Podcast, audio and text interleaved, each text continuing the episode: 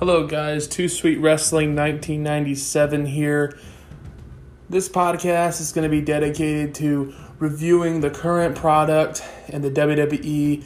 I may sometimes review some AEW product as well, as well as looking back on classic content from the 80s, 90s, early 2000s, and 2010s, whether it be the Golden Age era, the New Generation era, the Attitude era, the Ruthless Aggression era the PG era, the reality era, or this era that we're currently in, the new era.